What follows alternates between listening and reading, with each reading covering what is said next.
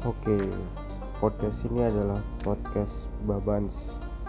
Bacot amat, bodoh amat, ngomong sesuka hati.